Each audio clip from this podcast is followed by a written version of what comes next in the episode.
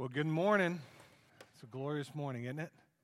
Anytime we have the opportunity to come together as a faith family or friends and, and, and, and believers, it's a, it's a good day. And so I'm excited about this morning, excited about us being able to continue our time of worship together. If you're visiting with us this morning, let me just tell you we've been walking through a sermon series um, in the book of James. And our, um, so far, we have looked at a few different messages. We've looked at trials, all of us go through trials. As we looked at, it's not a matter of if trials come, but when trials come, right? Some of you are in the midst of a trial now. You've been a part of trials since we started this sermon series.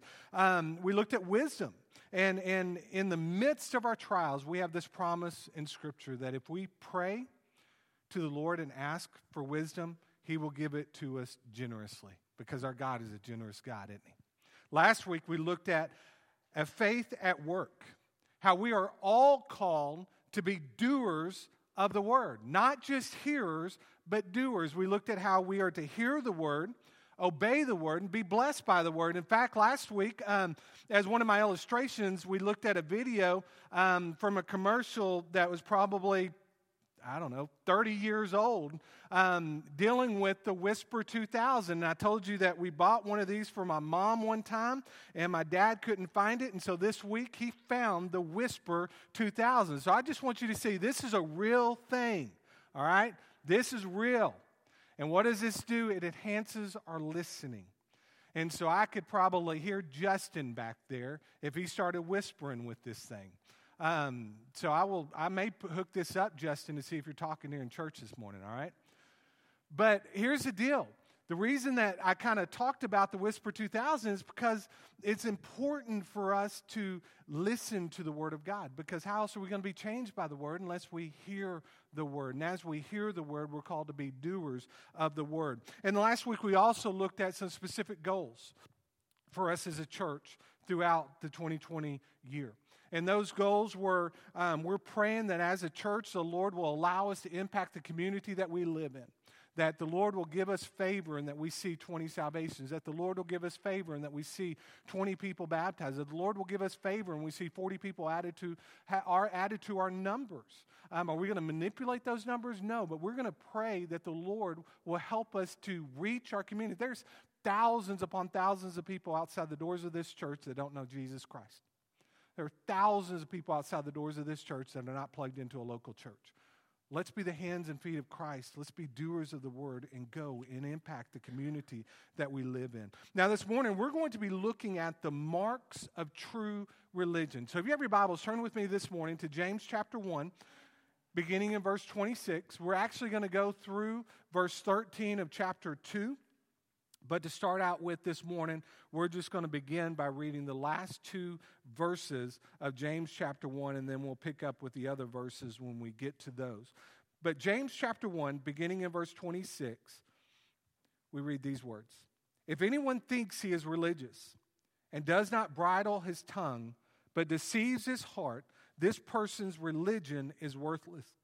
Religion that is pure and undefiled before God the Father is this to visit orphans and widows in their affliction and to keep oneself unstained from the world. As Christians, our lives are to be distinctly different from the lives of those that are not believers, right?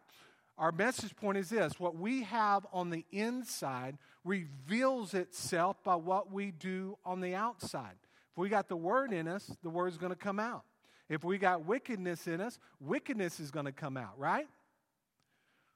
Let's pray together before we get going with this message. Father God, we come before you again now this morning.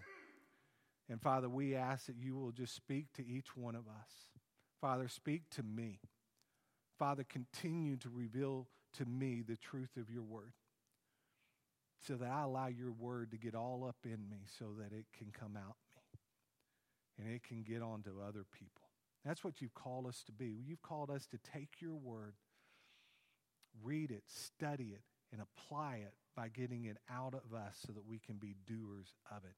So, Lord, we pray that you will help us to do that this morning. Help us to re- be receptive of your word.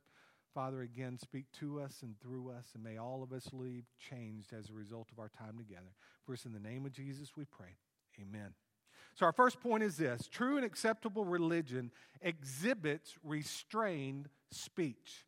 Verse 26 again says, If anyone thinks he is religious, but does not bridle his tongue, but deceives his heart, this person's religion is worthless. You know, James begin by saying, begins by saying, If anyone thinks he is religious, you know, this word religion is a word that, that doesn't necessarily have a, a positive um, connotation, does it?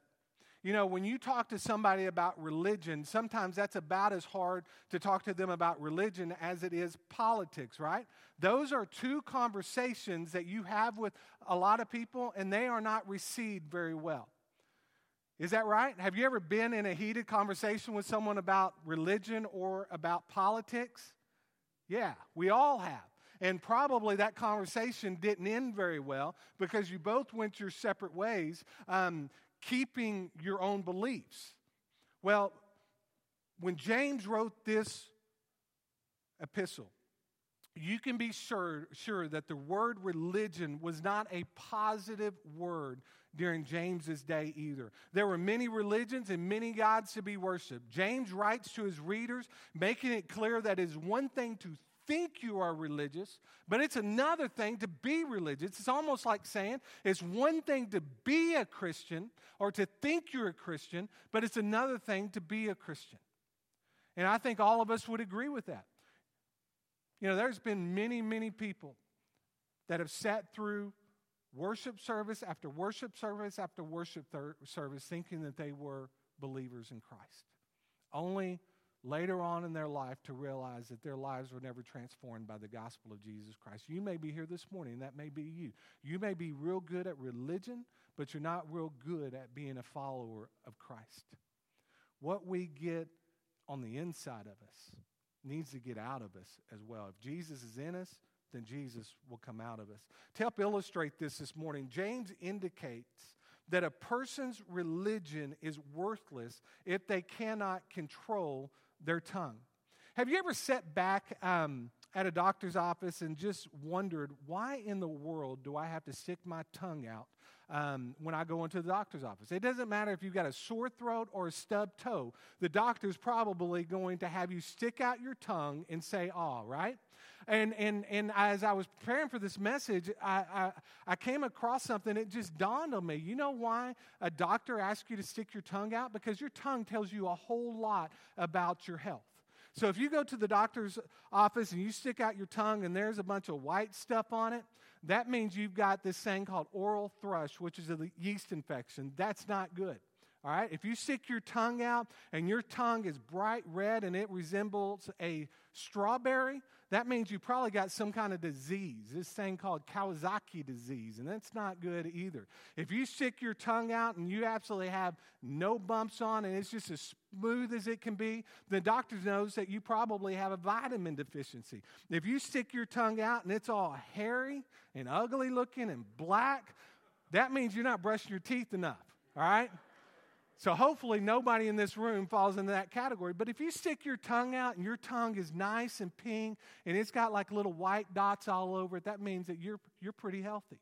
So here's what I want you to do this morning I want you to turn to your neighbor, have them stick their tongue out, and let's do a health evaluation right now. I'm just kidding. Please don't do that. Please don't scare people away. One writer indicated by examining the tongue of a patient, Physicians find out the disease of the body, and philosophers the disease of the mind. What James is saying here is that a clear indication of your walk with Jesus Christ can be determined by your tongue, it can be determined by your speech. Think about that.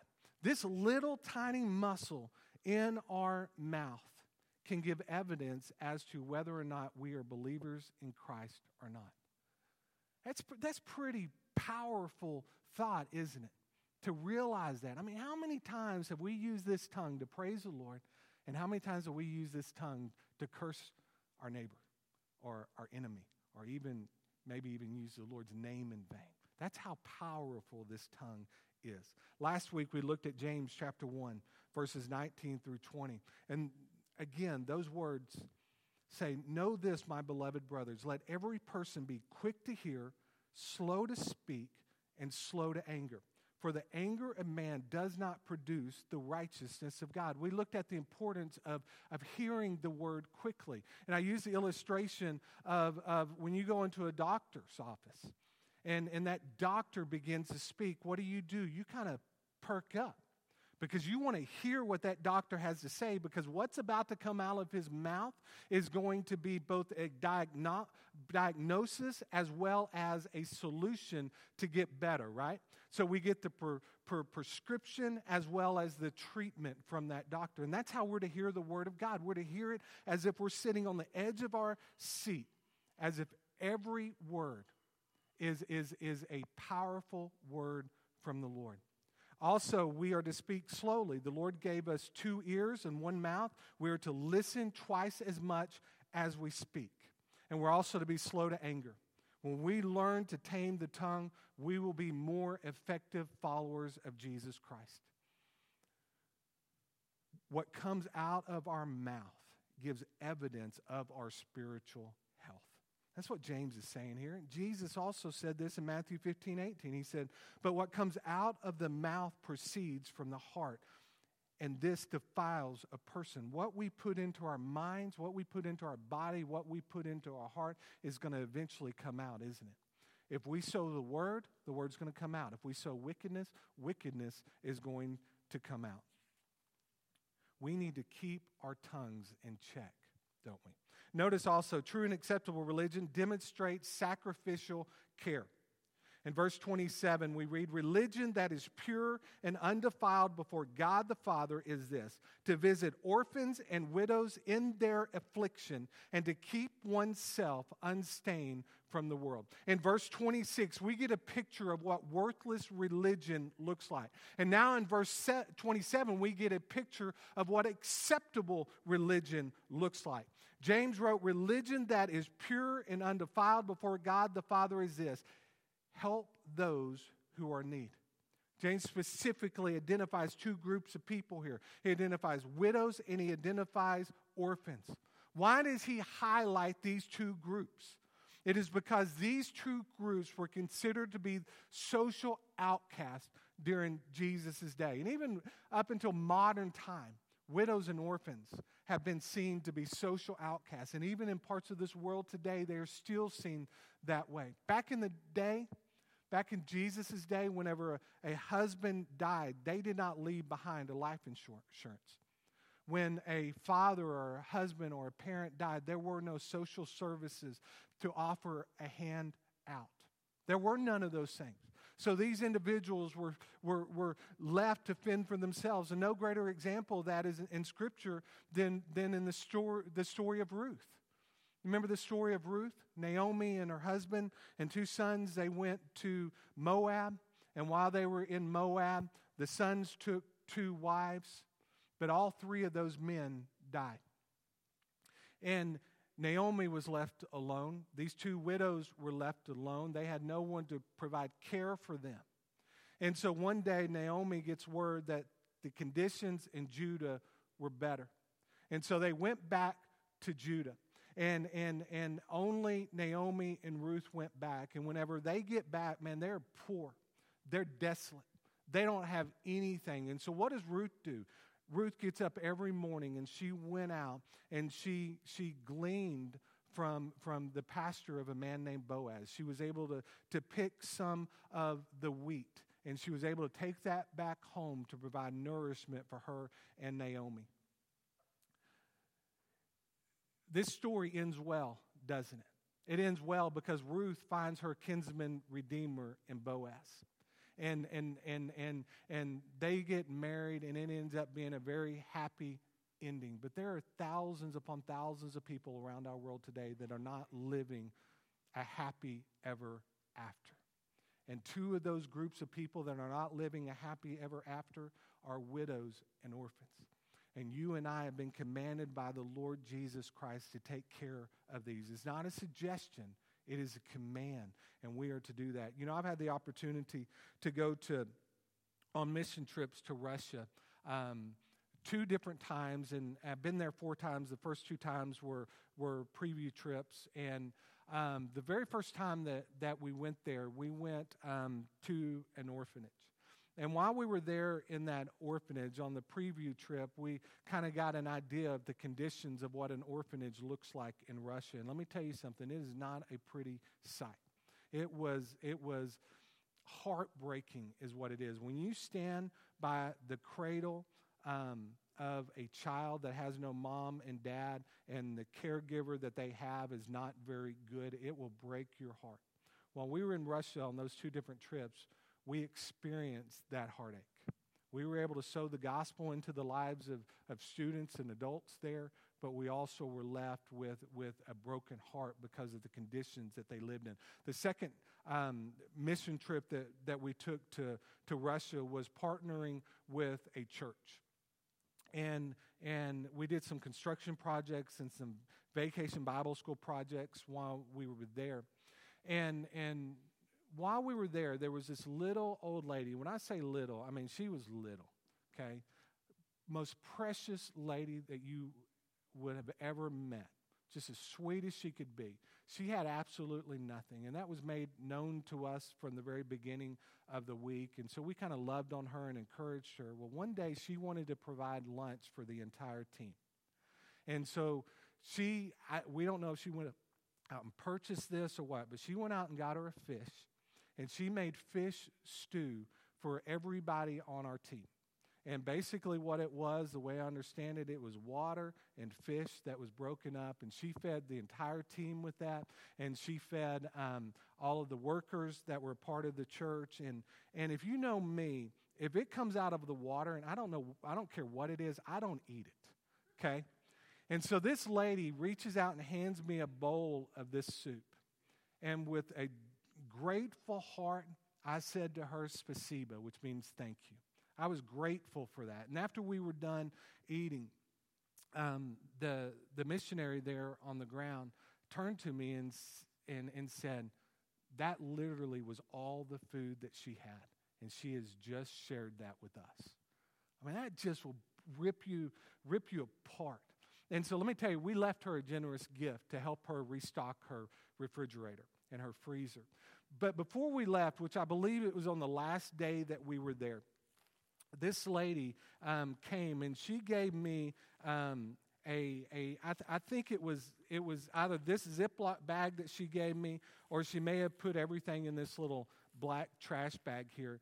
But I had never opened this um, other than to receive this gift until last night. Um, I, I'd remembered that I kept this, these, these gifts from her. And there's a tape in here that has never been opened. There is a, I believe it's the Gospel of John in Russian. So if anybody can read that and verify that for me, that would be great. And then she left a little pin.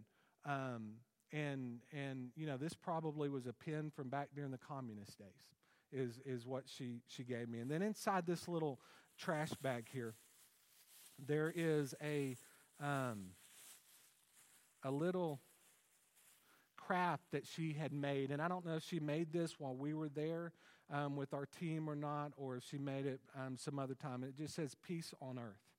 And, um, you know, at first I thought that I was getting a bunch of junk from this lady. But I found out afterwards, um, the missionary also told me that, that what that lady had done is she went through her house and she identified the most valuable possessions that she had and she gave those to you man, that just once again just tore me up. But it just shows me the value of God's children, regardless of age, regardless of wealth and socioeconomic status.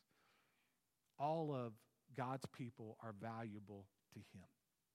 You and I have been commanded by God to demonstrate sacrificial and compassionate care towards widows and orphans, just like those in Russia We've got widows and orphans right here in our backyard. We've got widows in our church that we've been commanded to help, haven't we? And we do help. Man, some of my favorite people, I love all of you, but some of the, my favorite people in this church are the widows. I just want you to know that right now, okay? Because they're precious to God. We've been commanded by God to take care of them. We are to invest in them. Not only are we to invest in our widows, but we're also to invest in orphans and foster children. And that looks different for everybody. Sometimes it's going to provide a, a Bible club at Buckner International or another service like that. Man, some of you in this room have been adopted or you have adopted. Maybe the Lord's leading you to do that, to take care of orphans or foster. James also indicates that in order to have a pure and undefiled religion before God, then we need to keep ourselves unstained from the world. Verse 27 again says, Religion that is pure and undefiled before God the Father is this to visit orphans and widows in their affliction and to keep oneself unstained from the world. We have to be careful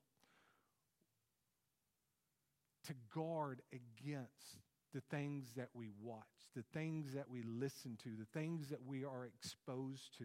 And you know what else, folks? We got to be careful when it comes to the things that we send via social media, whether that's Facebook or an Instagram or a TikTok or a Twitter. Um, what else is out there? Um, you've got um, Snapchat and dozens of different social media platforms. You know, we may not physically speak something hateful and destructive, but we certainly can easily send something, and sometimes that's a little bit easier, isn't it? Someone hacks you off, you get on that phone, and I'll tell you off right now. Well, that's dangerous, isn't it?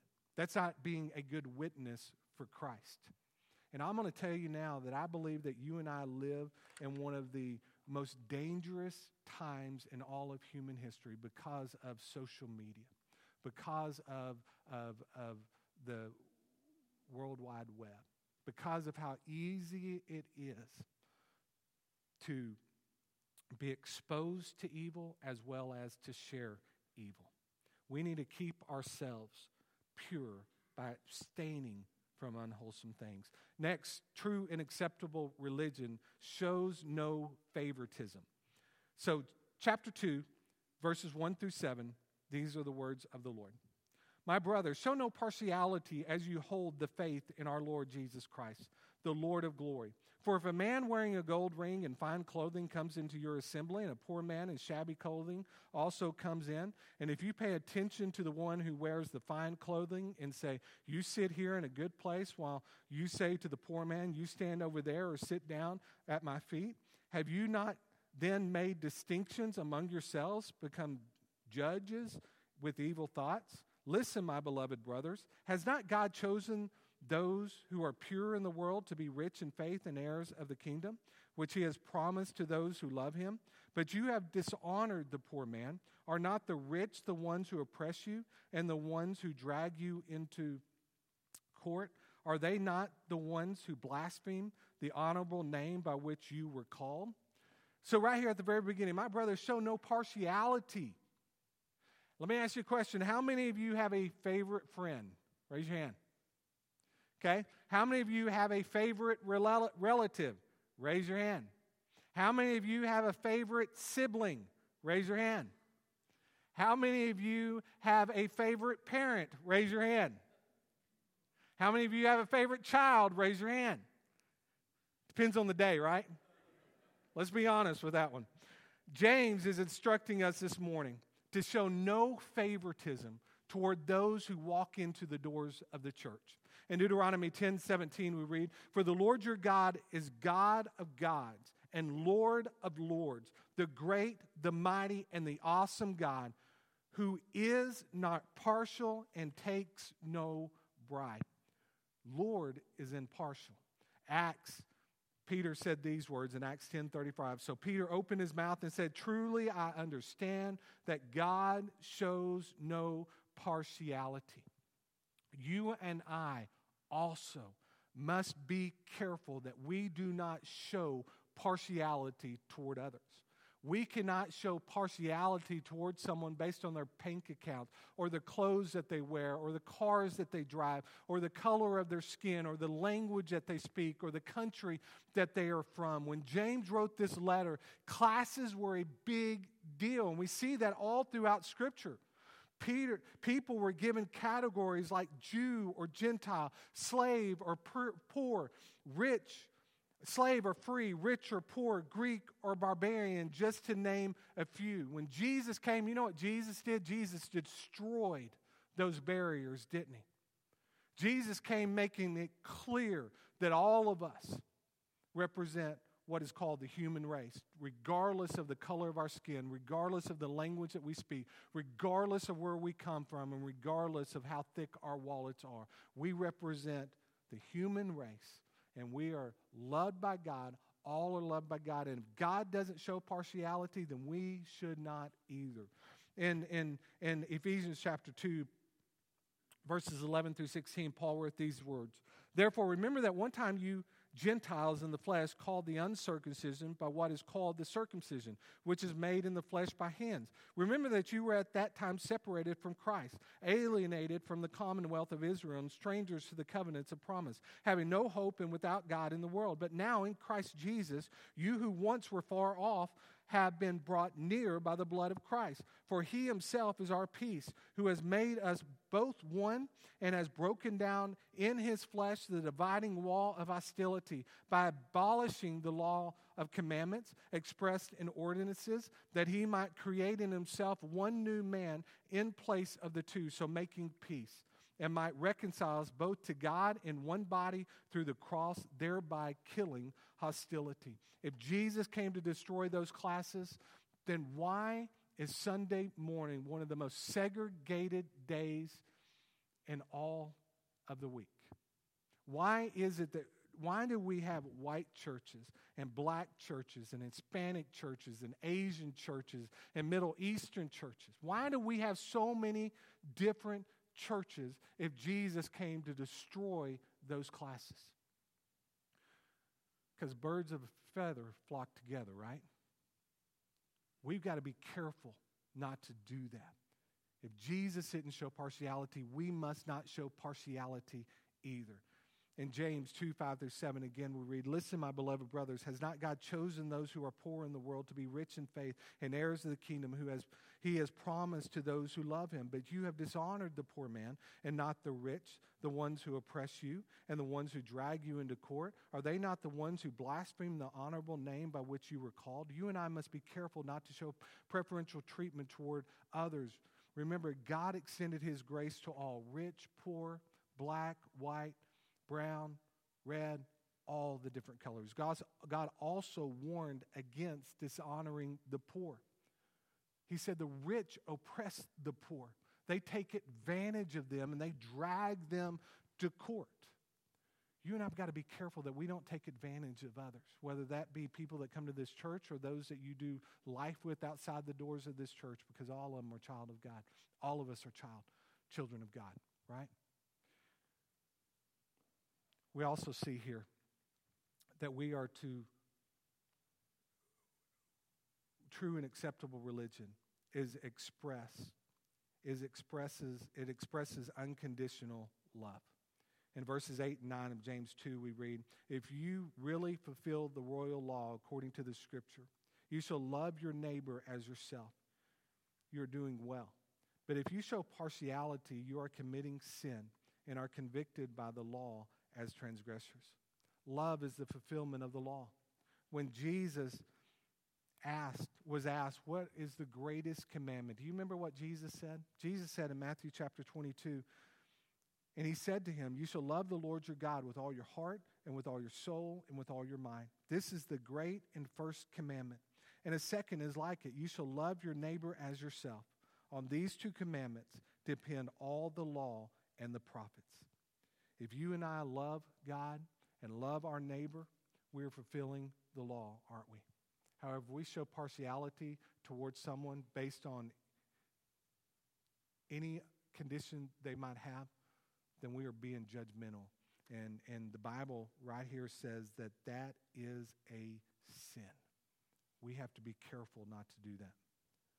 You may say, Well, I love the Lord, love the Lord with all my heart, but I may not always love my neighbor. I'm getting 50% right here, so that's good, right? No. We can't, eh, there is no such thing as a half sin, there's a full sin. And for us to show partiality, that means we are falling short of God's um, command for our lives. True and acceptable religion also obeys God's commands. Verses 10 and 11, we read, For whoever keeps the whole law but fails in one point has been guilty of it all. For he who said, Do not commit adultery, also said, Do not murder. If you do not commit adultery but do murder, you have become a transgressor of the law. What James is doing here is he is he's telling us to guard ourselves against selective obedience. There is a real danger in that. There is a danger in us taking bits and pieces from God's word and obeying bits and pieces, but not the whole of it.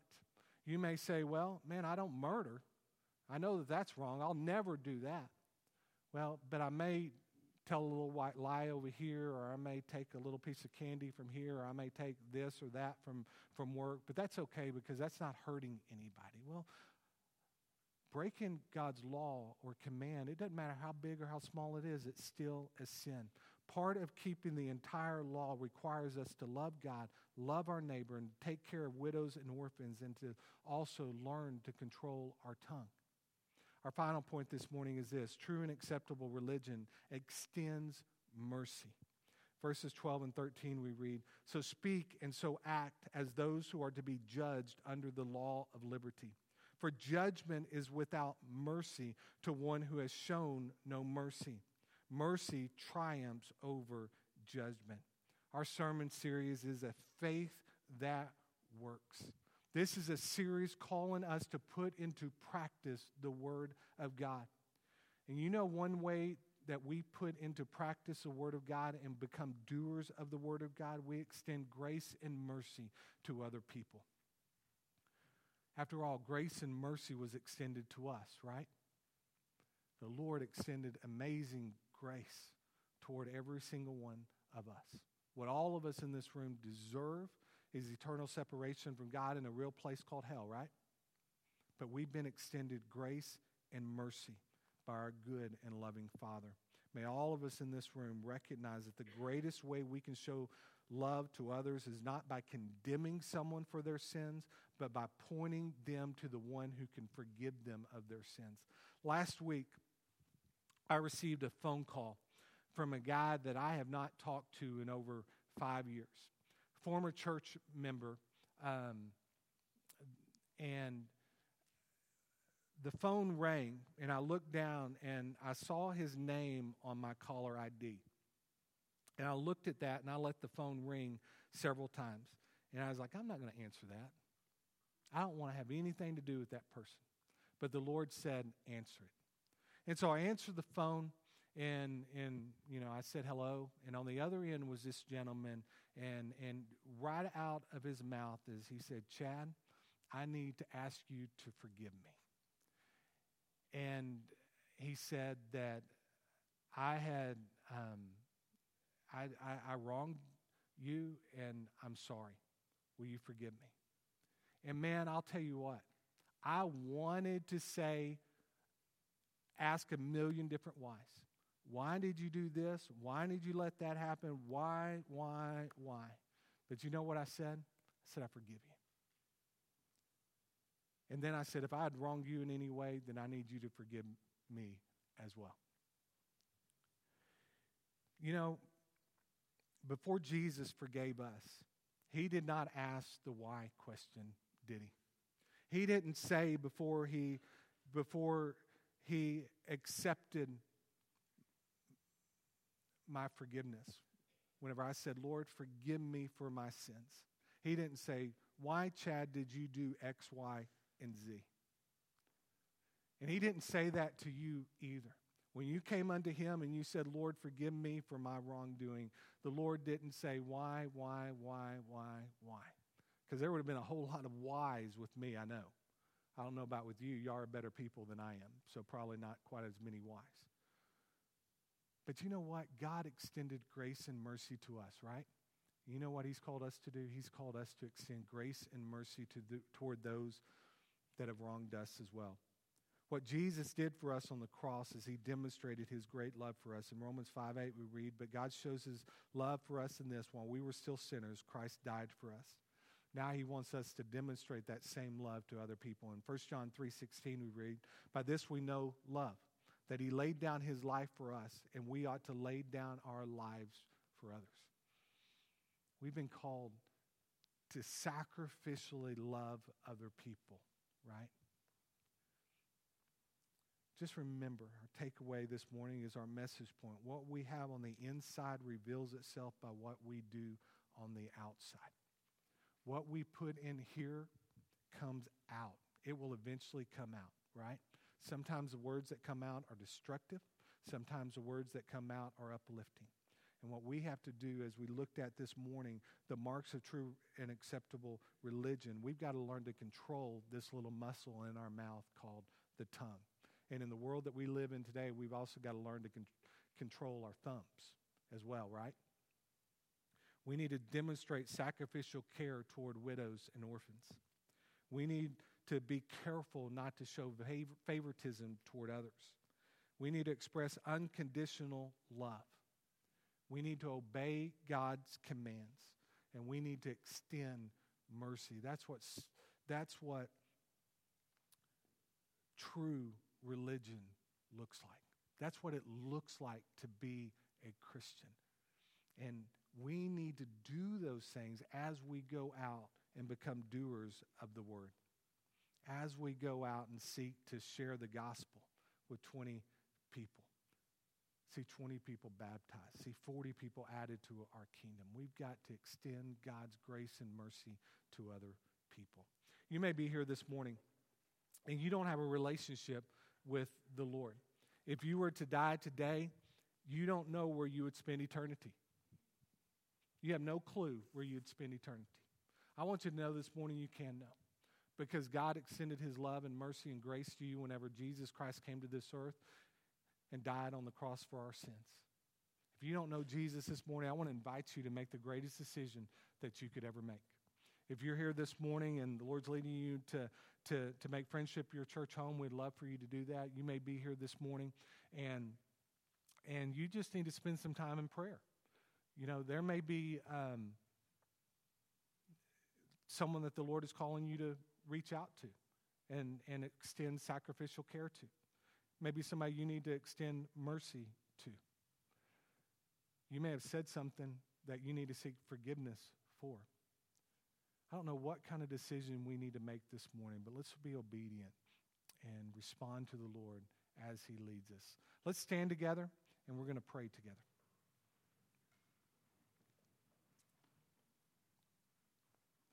Father God, we come before you now again, just thanking you for the opportunity to open up your word, Lord.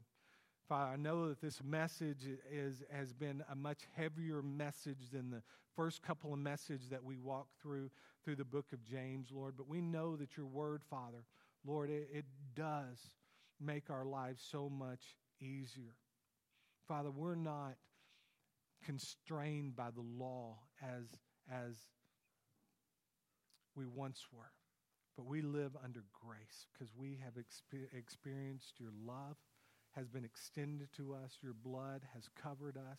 And because of that, Lord, we're able to all today, all of us believers in this room, we are all able to come together with a heavy weight removed from us, knowing that we have been set free by the blood of Jesus Christ. There may be some here this morning, though, that have yet to be set free by the blood of Jesus. I pray, Lord Jesus, that today will be the day of their salvation. Father, I don't know what kind of decision needs to be made today, but I know that you do, Lord. Just speak to us and help us to respond appropriately to your word. For in Jesus' name we pray.